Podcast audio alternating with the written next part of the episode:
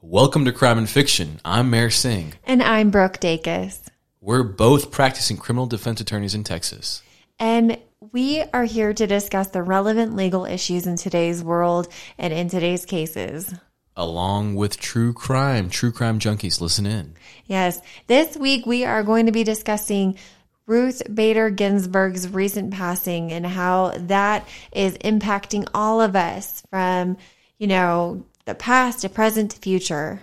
Along, we will discuss a gruesome murder case out of Indiana, Jeffersonville, Indiana. Now, this case is very interesting because it is about a man who was recently convicted of murdering and eating his ex girlfriend. all that and more coming up next.